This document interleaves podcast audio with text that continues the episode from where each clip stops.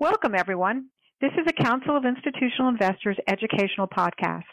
I'm Amy Borrus, CII's Deputy Director. Our topic today is whether abolishing quarterly financial reporting for U.S. public companies is good for investors.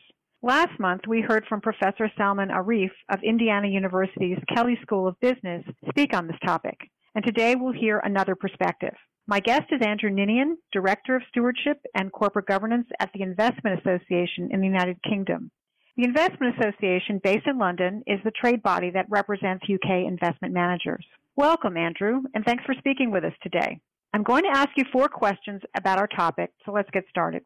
Question 1. In a tweet on August 17th, President Trump said he had asked the U.S. Securities and Exchange Commission, the SEC, to study whether it makes sense for publicly held companies to publish semi-annual financial reports instead of the current required quarterly reports. Now, the UK has, in recent years, tried both approaches. How did that come about, and what is the reporting regime in place now in the UK?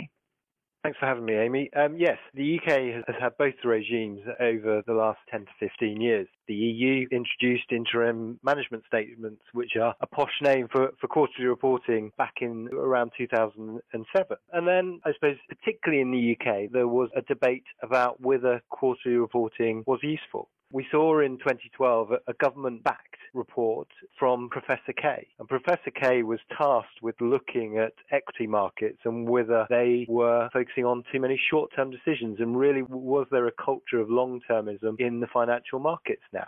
One amongst about 30 recommendations from Professor Kay was that quarterly reporting should be abolished, because he felt that actually quarterly reporting was not helpful. It was creating more noise in the financial system, and it was a case of more data rather than better data. So on the back of that, the UK government supported a European Commission proposal to amend the Transparency Directive and remove mandatory quarterly reporting. This directive came into force in November 2013, and then finally into UK law and the listing rules in 2014. So since 2014, companies have not been required to produce quarterly reports, but a number of companies still produce them. And really, as investors, we saw a number of companies hadn't really moved away from quarterly reports and were still producing them.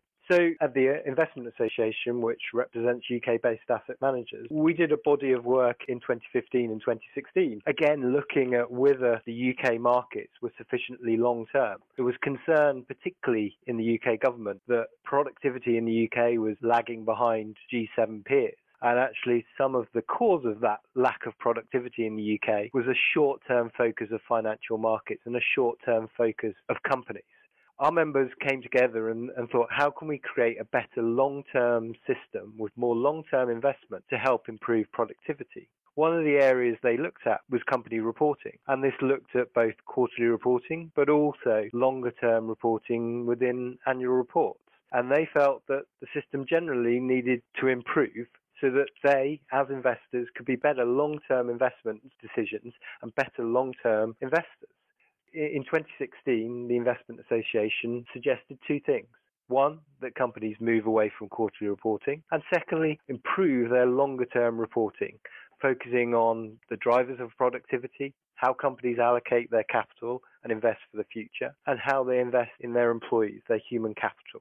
We, as the Investment Association, put out our position paper on quarterly reporting in late 2016, and we did so because our members felt that quarterly reporting was a distraction. It was shifting company resources away from the long-term strategic considerations. Our members felt that quarterly reporting was potential creating myopic behaviour by management teams, channeling its focus on short-term fluctuations in performance rather than thinking about the long-term value of the business and investing in the business for the future.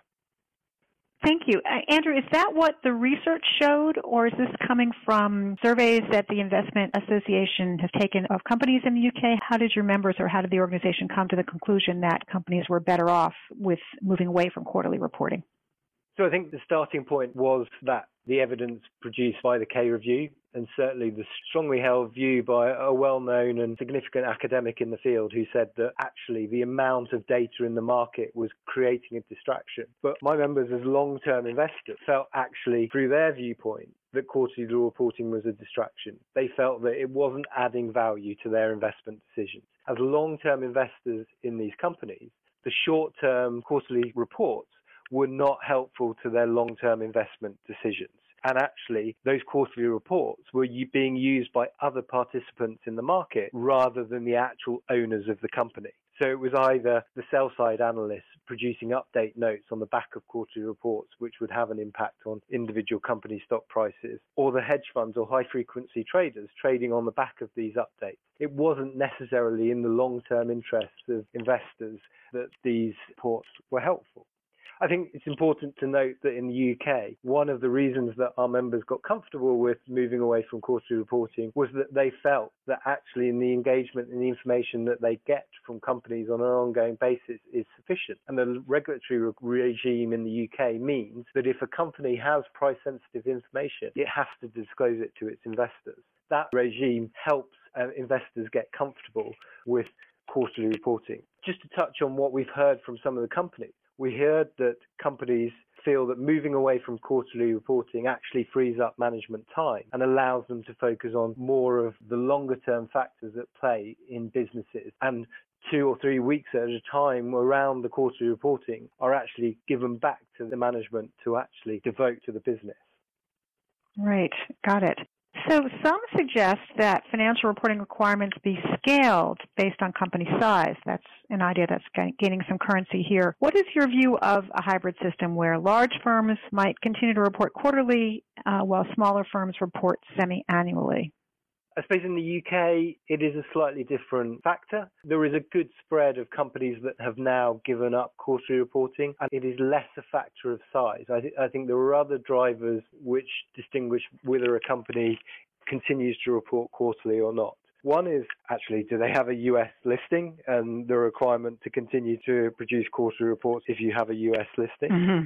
The other is, as large UK companies, they are often global companies and certainly have global peer companies. And they are concerned that if they give up their quarterly reporting, it would be a disadvantage to their company versus their global peers, that there will be less information about their company and their company's performance in the market compared to their global peers. And some global investors may be less certain about their investment proposition with they are reporting semi-annually compared to their global peers. The other distinguisher between those that report quarterly or not is sectorial, and actually do companies, these in particularly fast-moving sectors, required to, just given the scale and of change and development of the market, does it mean that they would end up having to report quarterly anyway because there is something material to say on an ongoing basis? So I think the more fast-moving sectors have found it more difficult to move away from quarterly reporting and expect that they will have to continue to do so. Right.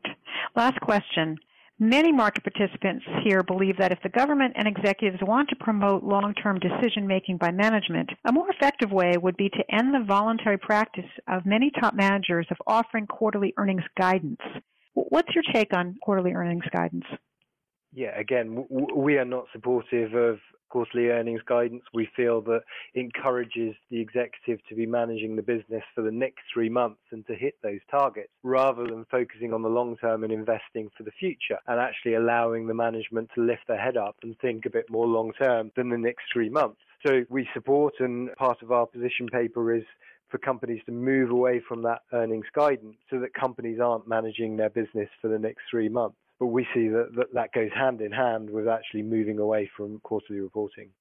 Well, thank you. On behalf of the Council of Institutional Investors, I want to thank our special guest, Andrew Ninian of the UK Investment Association. If you have any questions or comments about today's podcast or CII's views on quarterly financial reporting, please contact me at amy@cii.org. That's AMY@cii.org. Until next time, I'm Amy Borrus. Have a great day, and thank you.